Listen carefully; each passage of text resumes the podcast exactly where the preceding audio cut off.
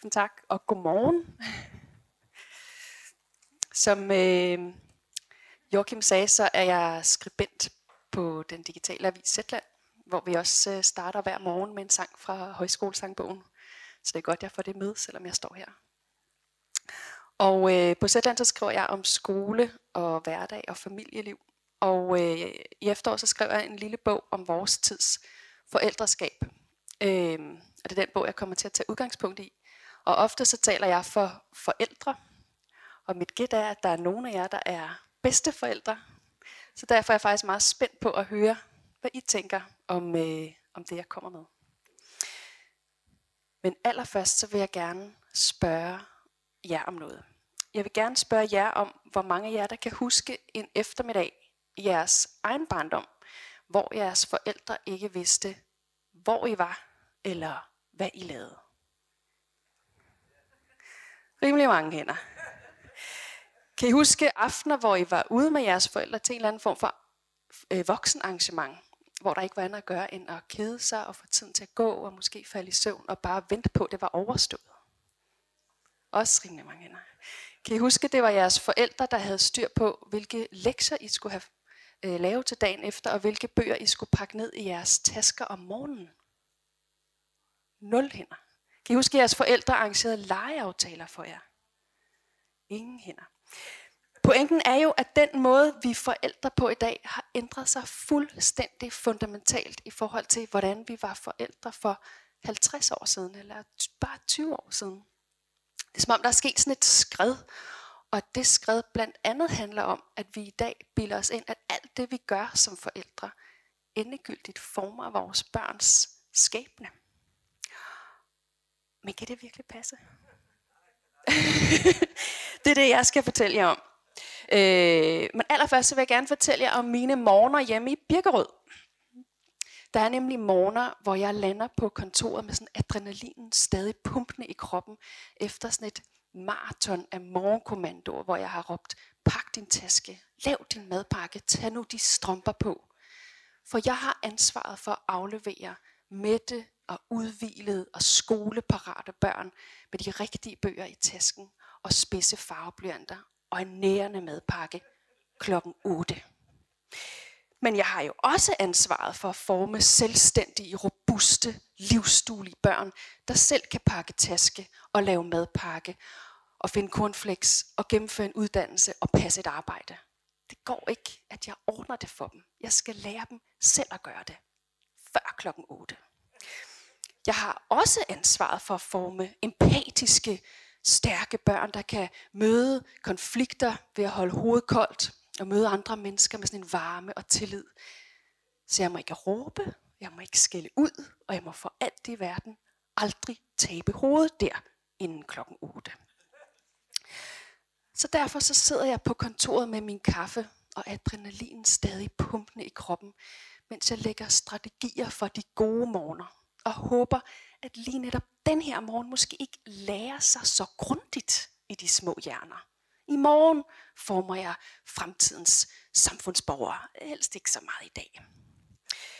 Men den her idé om, at vi som forældre kan forme vores børn, så de bliver lykkelige og kloge, empatiske, robuste, succesfulde mennesker, det er faktisk en ret ny idé. Og det er en idé, der lægger et grænseløst individuelt ansvar på forældrenes skuldre.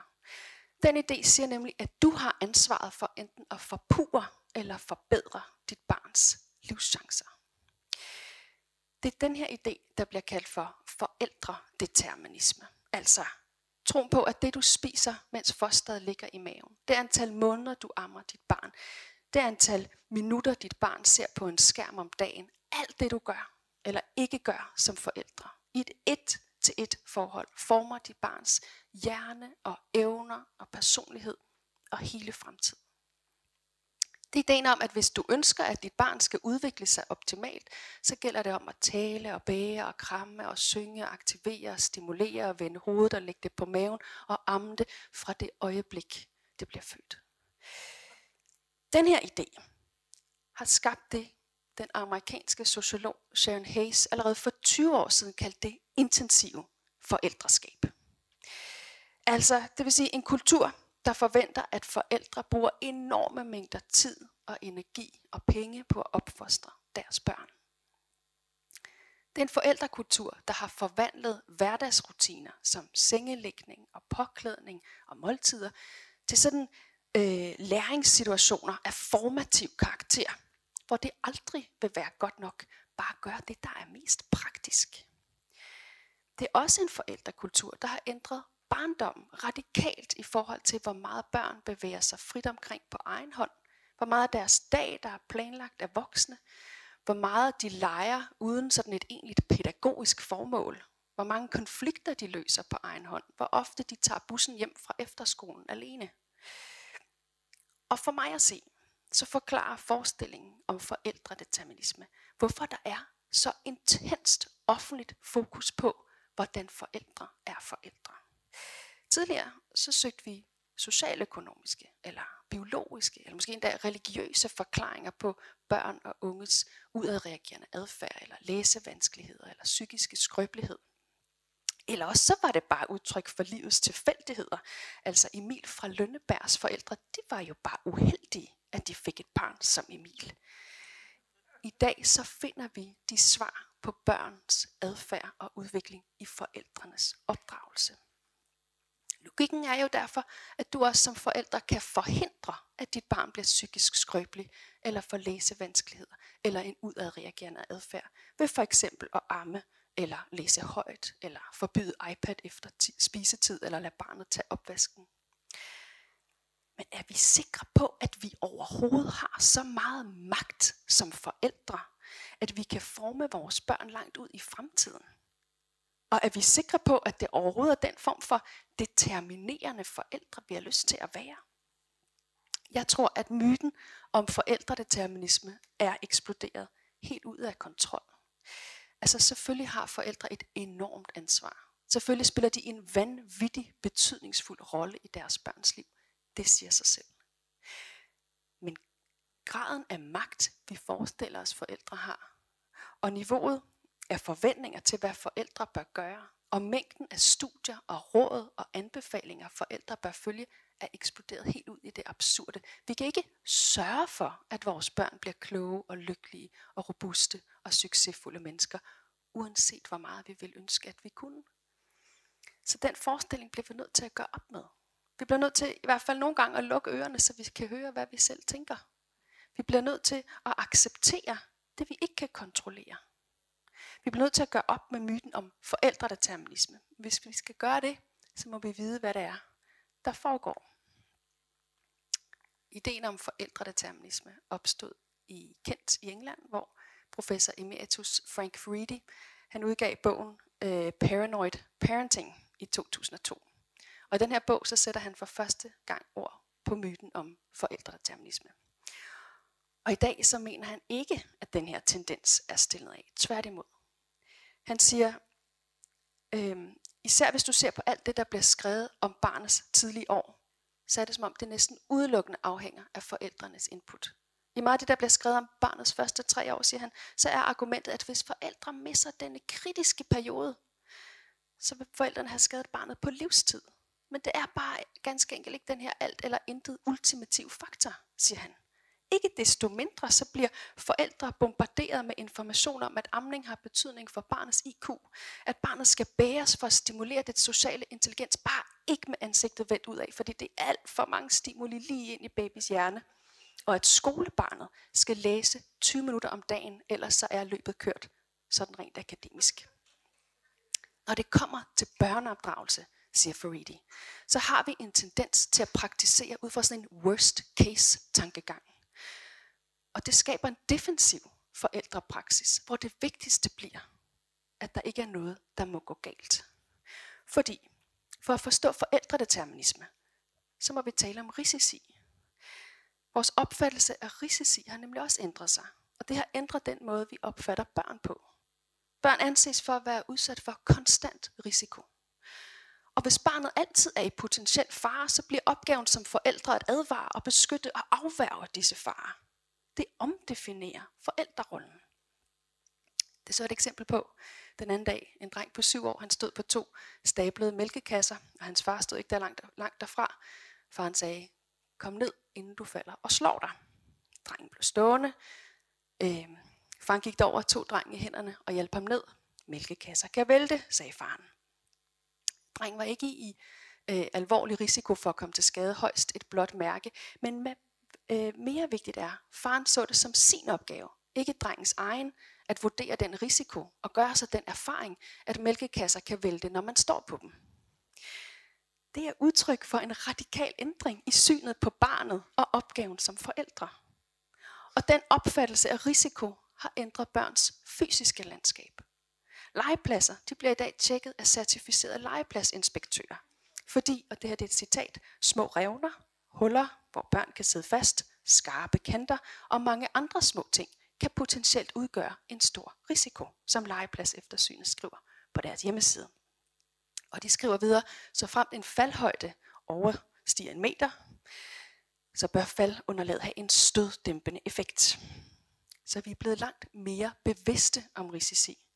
Og det omdefinerer forældrerollen. Og det gør, at vores børn bliver åndet i nakken mere end nogen tidligere generation.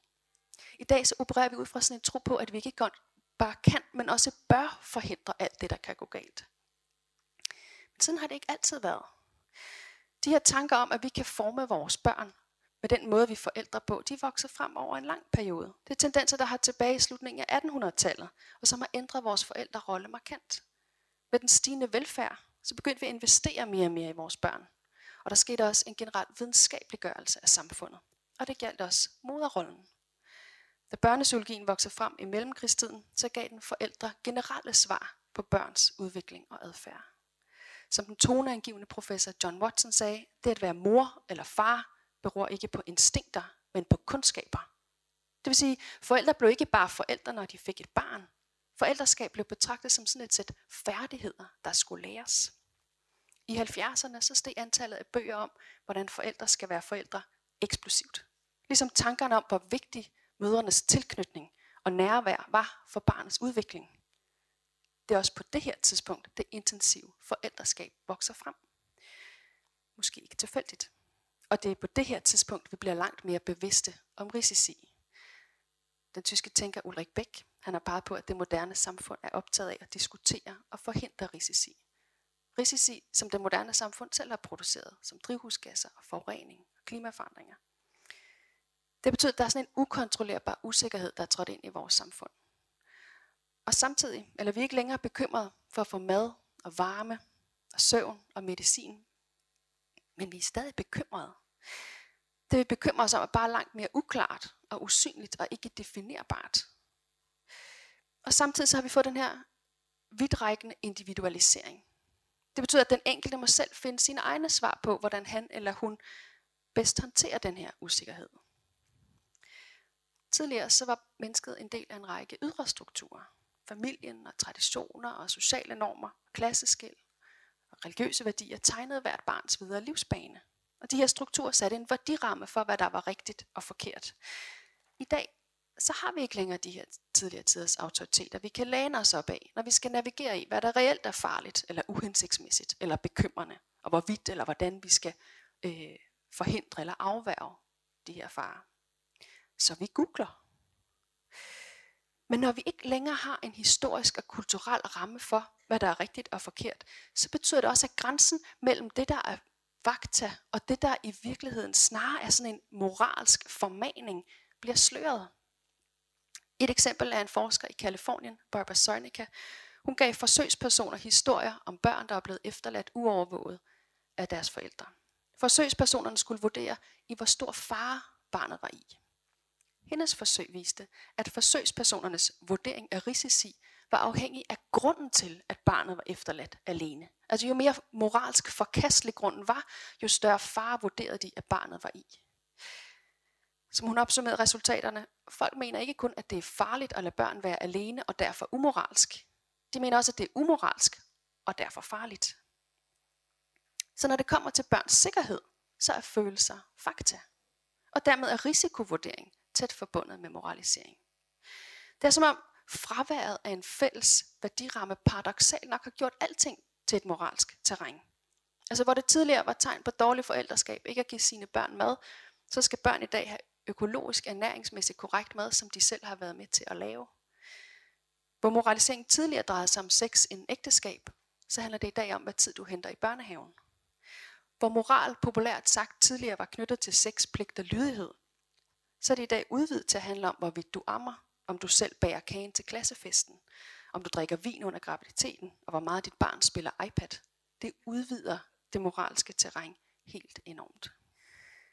Kort før mit ældste barn fyldte to, så flyttede vi til USA, og da han fyldte fem, så flyttede vi hjem igen.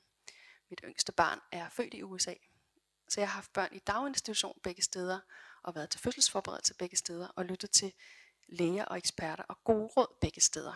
Og det slog mig igen og igen, hvor kulturelt betinget de råd, vi lytter til som forældre, er. Da mit ældste barn var baby i Danmark, så fik jeg at vide, at han måtte ikke sidde i autostol mere end 20 minutter af gangen, øh, fordi det ville ødelægge hans ryg. Lidt besværligt, når svigerforældrene bor i Vestjylland. Da jeg tre år senere stod i en butik i USA på jagt efter en barnevogn til min yngste, så guidede ekspedient mig allerbagerst forbi endeløse rækker af sådan nogle vognstativer, hvor man med et lille klik kan sætte autostolen fast. Hvor baby kan sidde i sin autostol i timevis, også efter at køreturen er slut. Noget lignende oplevede jeg, da jeg mødte op øh, i vuggestuen med min fem måneder gamle baby, som havde fået institutionsplads. Og jeg så rundt på stuen, og babyerne var ned til tre uger gamle. Og min skandinaviske tvivl rumsterede. Pædagogen Patty, hun så det, hun sagde, it's good for her, honey. Og den diskussion handler selvfølgelig også om fundamentalt anderledes barselsmuligheder i USA. Men det undrede mig. Det undrede mig, at det vi som forældre får at vide, vil have en skadelig effekt på vores børns krop og hjerne og fremtid, ikke nødvendigvis bliver betragtet som skadeligt andre steder. Det er i sig selv en banal betragtning, men det forvirrede mig. Fordi hvordan skal vi så forholde os til alle de råd og anbefalinger, vi bliver bombarderet med som forældre? På min forældres bogreol, så stod bestselleren Vores barn de første seks år af Penelope Leach, der er skrevet i 1977. Og Leach har fortalt forældre, at det er giftigt for hjernens udvikling, hvis barnet græder sig selv i søvn. Det er ikke en holdning, men et faktum, at det er potentielt skadeligt at lade børn græde. Nu hvor vi ved det, hvorfor risikerer det, skriver hun. Leach slår hovedet på sømmet. Utilsigtet, men yderst præcist. Hvorfor risikerer det? Det er det spørgsmål, der mere end noget andet definerer vores tids forældrerolle.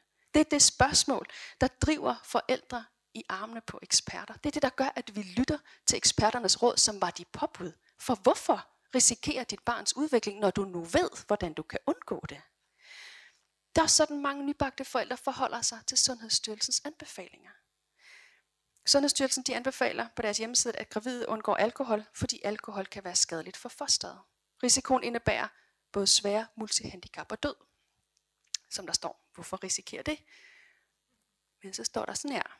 Nogle kvinder har drukket alkohol meget tidligt i graviditeten. For eksempel på et tidspunkt, hvor de ikke var klar over, at de var gravide. I de allerfleste tilfælde vil det ikke få betydning for fosters udvikling. I de allerfleste tilfælde vil det ikke få betydning. Men hvordan skal vi så læse anbefalingerne? Det har jeg spurgt Sundhedsstyrelsen om, og de svarede, for en sikkerheds skyld, så lad være med at drikke, når du er gravid, for så undgår du den bekymring. Det vil sige, anbefalingerne er en minimering af risici, som i de allerfleste tilfælde ikke vil få betydning. Men hvor stiller de så styrelsens andre anbefalinger? Jeg har spurgt dem, hvordan vi skal forstå anbefalingerne om at amme, og de svarer, hvis du overhovedet er i stand til det, og har lyst til det, og det passer ind i dit familieliv, så er det det, vi anbefaler. I virkeligheden fortalte de, vil de gerne have, at man lytter til sin sunde fornuft, til hvad man selv har brug for, til hvad der virker for en selv. Det er bare langt fra alle forældre, der læser de officielle anbefalinger på den måde. Ikke mindst fordi det sprog, nogle eksperter bruger, er så dramatisk, at det ikke levner rum for, at forældre selv kan træffe et valg. For eksempel vil jeg sige, at det er giftigt for hjernens udvikling, når barnet græder sig selv i søvn. Eller børneforsker Erik Sisgaard siger, at voldsom skal ud kan føre til, at man bliver voldelig eller aggressiv som voksen. Hvorfor risikerer det? Som forældre så får vi at vide, at vores børn skal høre et vist antal tusind ord, inden de fylder tre.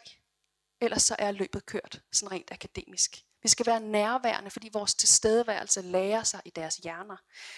Vi skal give dem pligter og stille krav, fordi hvis vi pakker dem ind i vat, risikerer vi at gøre dem psykisk sårbare. Vi må ikke lade dem se for længe på en skærm, fordi det kan give dem nærsynlighed og overvægt og psykiske problemer. Fra de helt unge skal de tage de rigtige valg, følge de rigtige fag, få de rigtige venner, fordi så ellers så lukker dørene sig til deres fremtid, får vi at vide. Vi får at vide, at hvis vi ikke følger alle disse råd, så risikerer vi at sætte vores børns psykiske og motoriske og sociale og kognitive udvikling over styr. Det er som om vi får pustet halser efter zillioner af ekspertråd og titrinsplaner i opdragelsesbøger og offentlige anbefalinger og andre menneskers holdninger og den sidste nyeste videnskabelige fakta om, hvordan vi bedst beskytter vores børn. Det er som om, der har gjort os mere forvirrede.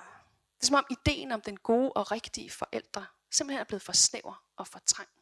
Det er som om vi glemmer, at videnskabelige studier kan aldrig fortælle os, hvordan der er den rigtige måde at være forældre på. Det er som om vi er blevet meget lidt tolerante over for, at der er flere gode og rigtige måder at være forældre på. Jeg vil gerne vise jer et super kort klip fra en Woody Allen film, øh, der hedder Maja Annie fra 1977. My analyst says I exaggerate my childhood memories, but I swear I was brought up underneath the roller coaster in the Coney Island section of Brooklyn. Maybe that accounts for my personality, which is a little nervous, I think. You know, I have a hyperactive imagination. My mind tends to jump around a little, and I, I, I have some trouble between fantasy and reality. Ja, rutsjebanen har altså helt bogstaveligt rystet den unge hovedperson Alvis Singer, og derfor er hans sind som voksen også en smule rystet. Psykoanalytiker Simon Freud, han lærte os at optravle vores barndoms traumer, fordi de forklarer, hvorfor vi er, som vi er. Han lærte os at finde svar i vores barndom. Det vores forældre gjorde eller ikke gjorde, har sat sig som særheder eller uvaner eller usikkerheder i vores voksne kroppe. Vi er vores barndom. Men så Woody Allens voiceover siger i begyndelsen af klippet, min terapeut siger, at jeg overdriver mine barndomsminder. Altså måske er han faktisk ikke nervøst anlagt som voksen, fordi han vokser op under den rutsjebane. Måske er der andre grunde. Måske er forklaringen lidt mere kompleks. Når vi i dag bilder os ind, at måden vi forældre på former vores børns, så risikerer vi at undervurdere alt det andet, der også former os som mennesker. For barnets fremtid er jo også formet af gener, af strukturer i samfundet, af erfaringer barnet gør sig, af de fællesskaber, det vokser op i, af de andre voksne mennesker, det møder, og af livets tilfældigheder. Og måske også af barnets fri vilje, eller har vi helt opgivet troen på, at barnet trods alt kan vælge sin egen vej. At vi ikke, øh, det vil i så fald betyde, at vores børn ikke bare er produkter af deres forældres indsats. At vi ikke kun er vores barndom. At vi måske, som Woody Allen har sagt, har overdrevet vores barndomsminder. At vi måske bliver nødt til at gentænke, hvad der egentlig former vores børn. Øhm, jeg springer over. Det holder tid. Åh, oh, der falder sådan her. Øhm, tænk, hvis vi kunne tage den gamle tanke på ordet, om at det tager en landsby at opdrage et barn. Hvor vi ved, at det ikke kun er den enkelte families putteritualer og højtlæsning og stimulerende leg, der kan dreje barnets livsbane, men hele landsbyens virvar af børn og voksne. Men, og det er det jo sådan helt fundamentalt vigtigt, men det betyder ikke, at vi som forældre ikke har et ansvar, at det er ligegyldigt, hvordan vi er forældre. Demokratitænkeren Hal Koch, han skrev i 1942 om at være voksne, ansvarlige og anstændige mennesker. Og måske er det det, det gælder om. At være voksne, ansvarlige og anstændige mennesker over for vores børn, fordi det i sig selv er en måde at overdrage de værdier, vi tror på er vigtige og rigtige.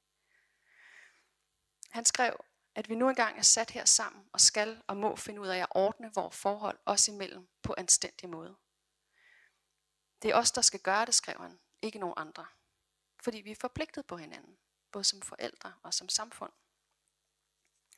I antikken så talte jeg også om, at børn skulle opdrages. De brugte ordet paideia, der, betyder, der består af ordet paidos, som betyder barn, og agogos, der betyder at føre, altså at føre barnet. Ikke stimulere eller optimere eller forme, men føre. Og måske gør vi det bedst, ikke ved at sige det eksperterne siger, vi skal gøre, men ved at være sammen og ordne vores forhold os imellem på en stændig måde. Og det var det, jeg vil sige. Og jeg har et spørgsmål, som jeg vil sætte debatten i gang med. Og mit spørgsmål, det er, hvad der skal til for at skabe den her oplevelse af en landsby, af et fællesskab, som jeg oplever, at mange forældre længes efter. Ja. Tusind tak til Sara, og ordet er frit. Og hvis man øh, bare lige siger sit navn og så sit spørgsmål. Jeg hedder Henrik, og jeg må komme med den kommentar, at øh, sidste gang jeg var til sådan et møde, det var 1975, da vi ventede vores, og det var Svend Heinel, Og han forklarede også, at alt det vrøvl, de går og siger til deres forældre, det, det ligger øh, børn, det, ligger, det glemmer de og har ingen betydning. Men hvordan I opfører jer over for hinanden og andre mennesker, det er det, der er sagen. Og det er også det budskab, jeg får i dag. Mm. Det er knald godt, du kommer sådan et budskab. Og så øh, har, er der altså åbenbart en avis, jeg skal læse, ud over information. Ja, jeg hedder Rasmus Jensen, og tak for, øhm, for dit oplæg. Det, var jo, det er et rigtig vigtigt emne, og fordi det er så vigtigt, så vil jeg øh, stille et lidt andet spørgsmål tilbage. Vi er cirka 50 til stede her i dag. Fire af os, så vidt jeg kunne tælle, er studerende, har ingen børn, så vidt jeg ved. Cirka fire har måske børn, der går i institution eller i skole. Resten jeg har i hvert fald, ser ud, undskyld, men har alderen til at kunne have børnebørn. Hvad gør du for at få fat på dem, det handler om? Altså forældrene, eller ja. Øh, jeg har været hele vinteren og hele foråret, og stadigvæk har jeg været ude på øh, rigtig, rigtig, rigtig mange øh, skoler, især friskoler ude i, øh, i hele landet. Øh, og, og faktisk er det, der har slået mig allermest, at uanset om jeg er langt ude på Mors, eller Grenå, eller Aalborg, eller Tarm, eller hvor jeg nu har været, Jespris, øh, så er det den samme oplevelse, jeg, jeg møder. Øh, jeg, ople- altså jeg oplever virkelig, at forældre, forældres, dels forældres skuldre falder en halv meter ned, for det første, og, og for det andet, at der opstår en samtale, som de ikke er vant til at føre med hinanden. Øh, faktisk, og som jeg tror er helt vildt vigtigt, at man, øh, at man åbner med hinanden. Ja. Ja, men hvordan skaber vi landsbyen? Det var et glimrende foredrag, og jeg sidder og ønsker, at mine børnebørn og får lidt mine børn kunne... Jeg vil ønske, at mine børnebørn og børn, og børn kunne høre det her foredrag. Men kan man... Det kan man ikke, vel? det kan vi lige snakke om bagefter, men faktisk synes jeg, altså det jeg faktisk også hører fra forældre, det er, at, at øh, mange, altså det her bedsteforældre er jo også en del af det her. Altså bedst, der er jo mange bedsteforældre, der også øh, passer deres børn, og, og, og også oplever, at det vi gør som bedsteforældre, er, er afgørende for, hvordan vi passer på vores børn. Så jeg egentlig synes jeg, egentlig er jeg faktisk også nysgerrig efter, hvordan, hvordan bedsteforældre forholder sig til de her ting. Jeg hedder Ulla, og jeg synes, at bedsteforældre er også en del af det her omtalte samfund. Mm. Så det er lige det er så det. vigtigt for os Mm. at høre det foredrag. Så derfor er jeg glad for at være her i dag. Ja, altså der bliver spurgt, hvordan skaber vi den der landsby? Mm. Øhm, og der tænker jeg på vores boligformer. Øh, mere og mere ønsker folk at bo i bofællesskaber. Mm. Altså der, der er en, en, en tendens i, i vores tid til, at man øh, søger den. Og det vil sige på tværs af generationer. Mm. Og der, der har man måske den der øh, mulighed for det. Men så er spørgsmålet, ja, hvordan skaber vi så inden for de bofællesskaber Ja. ansvar for hinanden? Men, og det tror jeg, jeg tror virkelig, det der, den tendens, du taler om, er udtryk for den længsel, som jeg i hvert fald synes, jeg kan opleve fra mange forældre, eller også fra andre, men man, den der følelse af, at man er meget alene med sit forældreskab. Jeg tror, den tendens med, at man har lyst til at bo flere generationer sammen, fordi det kan noget helt andet, at det er en længsel for at få, få den der fornemmelse af, at man ikke er alene tilbage. Må jeg have lov at stille spørgsmål? Mm. Eller to, mm. faktisk. Det er fordi, jeg øh, er en af dem i selskabet, der har små børn mellem 4 og 17. Så alt, hvad du siger, rammer lige ned i alt, hvad der foregår i min familie, og har gjort det de sidste 17-18 år. Så meget endda, at jeg lod de tre mindste være alene hjemme i går aftes, fordi jeg skulle ud og holde foredrag og stå med dem og slås i morgen som madpakker og alt muligt. Men jeg har to spørgsmål, for der var en ting, der ikke ramte mig. Det var den dårlige samvittighed. Altså er det her i virkeligheden noget, som er mere udbredt blandt mødre end blandt fædre? Et. Og så to. Meget af det, du sagde, tænkte jeg, at det i virkeligheden en amerikanisering af en særlig kultur, altså at den, me- var den mere udbredt i USA, end du oplever her i Skandinavien? Det første spørgsmål øh, får jeg faktisk rimelig tit. Øh, og det jeg, vil, det jeg vil sige, det er, at jeg tror, der er en grundlæggende forskel. Jeg, har, jeg vil ikke bevæge mig ud i forskellen på mænd og kvinder og mødre og fædre. Men jeg vil sige, at der er en ting, der er en, gør en stor forskel, og det er, at kvinder øh, får en helt anden form for massiv information.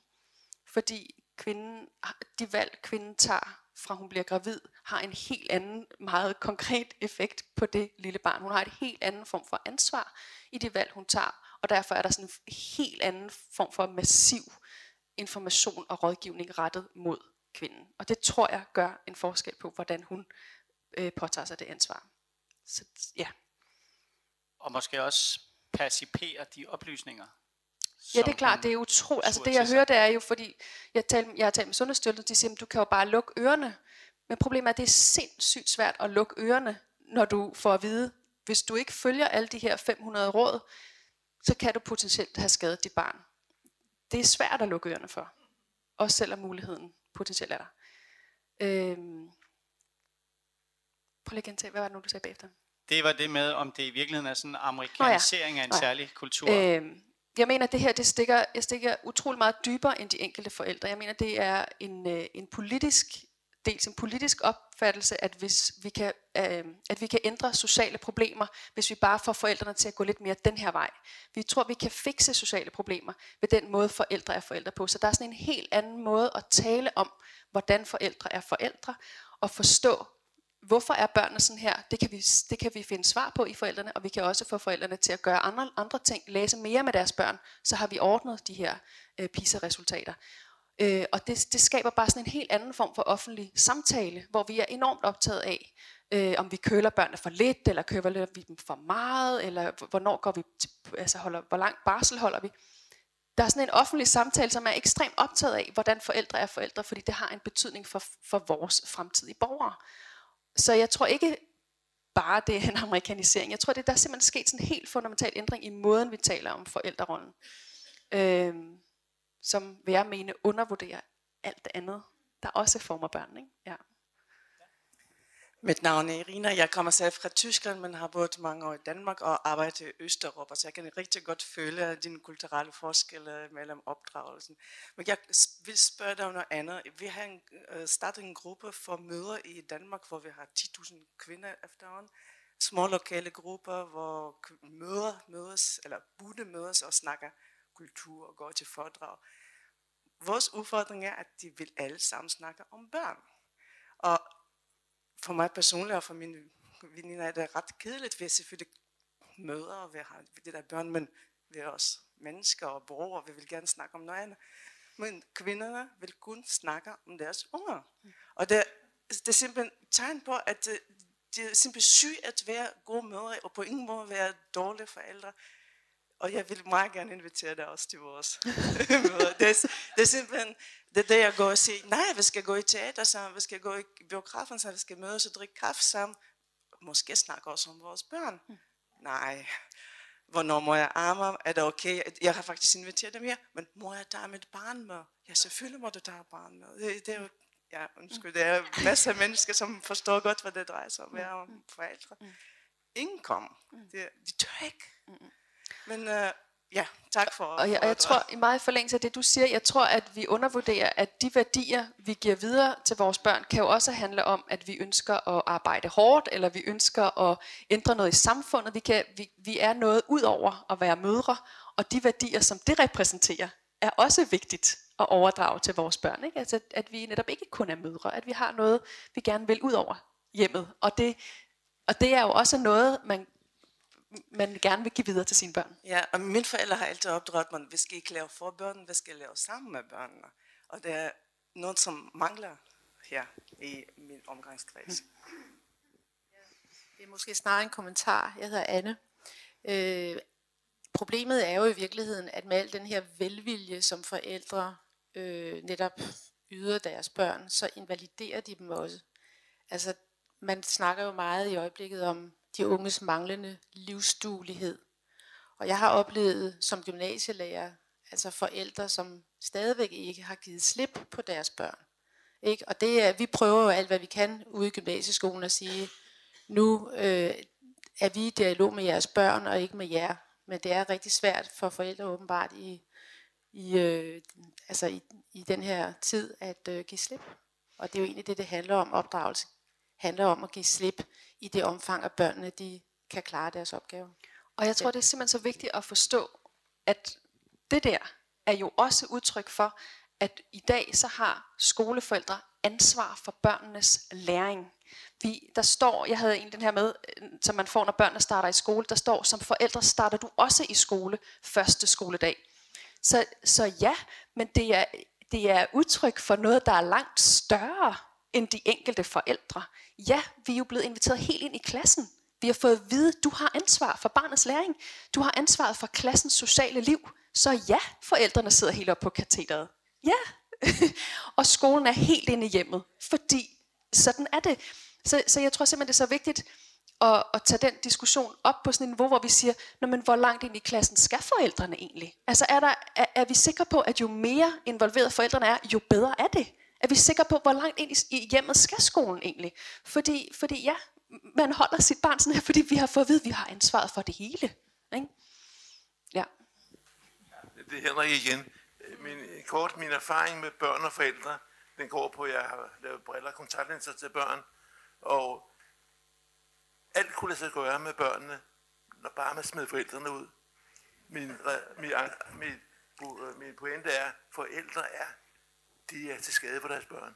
For at sige det. Jeg vil jo gerne sige, at, der, at, at forældrene har en vigtig rolle, og så er der nogle andre ting. Så det er ikke sådan helt en til en, forældrene ødelægger deres børn. Der er lige plads til øh, et enkelt kort spørgsmål. Og... Altså, det er ikke et spørgsmål. Jeg hedder Marianne, og det, det, det var det der svar, jeg ville have sparet, eller sagt det med, øhm, med landsby, hvordan man var uden for en kontrol som barn, og man, bare, hvis bare man kom hjem klokken 6 om aftenen, så var det i orden. Ikke? Øhm, men øh, derhjemme har vi en grøn, i, på Østerbro har vi en grøn gård, og der er en del børn, der får lov til at gå derned. Og min mand, han, der er et pragtfuldt kastanjetræ. Altså, vi har boet der i 47 år. Men der er et, hvor, hvor vi har haft en gynge, da vores børn var små. Den gynge blev pillet ned af nogle, øh, måske skulle den også udskiftes. Så min mand, han har købt en, en stabil og fantastisk yngre, puttet op i denne her, og også taget kæmpe tog og hængt op i kastanjetræet. Og børnene, de leger overhovedet ikke på den legeplads, der eksisterer med gummiunderlag. Der skulle heller være gummiunderlag under kastanjetræet. For det er der, de har lyst til at gynge og, og prøve på lige at ramme øhm, cykelskuret med en hånd eller et ben, og, eller øhm, klatre op i det her øh, træ, og prøve at kunne nå et blad og få med ned. Altså de, de øh, udvikler deres evner mere og mere og mere. Og så har jeg øh, fotograferet dem. og spurgt dem, at jeg siger, jeg putter det ikke på Facebook, for jeg ved godt, man må ikke fotografere børn. Og så øh, øh, har jeg fotograferet det, så siger de, hvad, hvad skal du bruge det til? Så siger jeg, jamen jeg skal vise jeres forældre, det var spændende, I synes det her sted er. Nej, nej, det skal du ikke gøre. Don't, sig, don't say it to mig. Altså, sig det ikke til mine forældre, det må du endelig ikke gøre. altså, sådan er livet. Men det er jo pragtfuldt at være uden for kontrol. Og, og udfordre øh, sin skæbne. Det mindes jeg da, hvordan jeg løb rundt på tagene og kunne kravle op i et, et, et øh, nødetræ og op på det tag, eller op i en gamle fabrik, hvor man kunne sidde og have det pragtfuldt for sig selv, og der var ingen, der vidste, hvor jeg var henne. Altså, det, man kan godt, min, min mand han går ned og ordner skrald, og øh, pap, det er alt for meget, så den får et par børn til at stå op i denne her, og de synes, det er herligt, at de har fået lov til at hoppe og hoppe, og blevet, det er blevet til det halve, ikke? Og han underviser dem i øh, skrald, og han bruger, jeg ved ikke, nogle gange to gange en time dernede. Jeg ved, han skal, og de kommer op og ringer på og spørger, kommer Gregers ned og leger? Eller også hvis vi går ud på altanen, så, siger, så råber de græk, altså ligesom i gamle dage, hvor man råbte, kommer du ned i gården? Ikke? Eller, la, la, la, la, la, la, la. kan I huske det? Hvordan man råbte i København, men jeg kommer selv fra Sorø, altså, så, øh, men der havde vi det meget, meget frit. Det kan jeg godt sige. Og som øh, 12-årig, der kunne vi cykle fra Sorø og ride i Slagelse, og vi kunne cykle, jeg kan huske, det var i 4. klasse, og vi kunne cykle til øh, øh, Tustrup og komme hjem med stikkelsbærbusker, rabarber og plantet i vores lille sted, vi fik, ikke? Til at vi havde det pragtfuldt. Og det du tak. siger, lægger faktisk ret godt op til det spørgsmål, jeg gerne vil stille som sidste. Er det, er det ikke der, vi er nu? Det er der, vi er. Ja, mit spørgsmål er nemlig, hvad er det vigtigste, vi kan give videre til vores børn og vores børnebørn? Tak. Tusind tak til Sara Alford.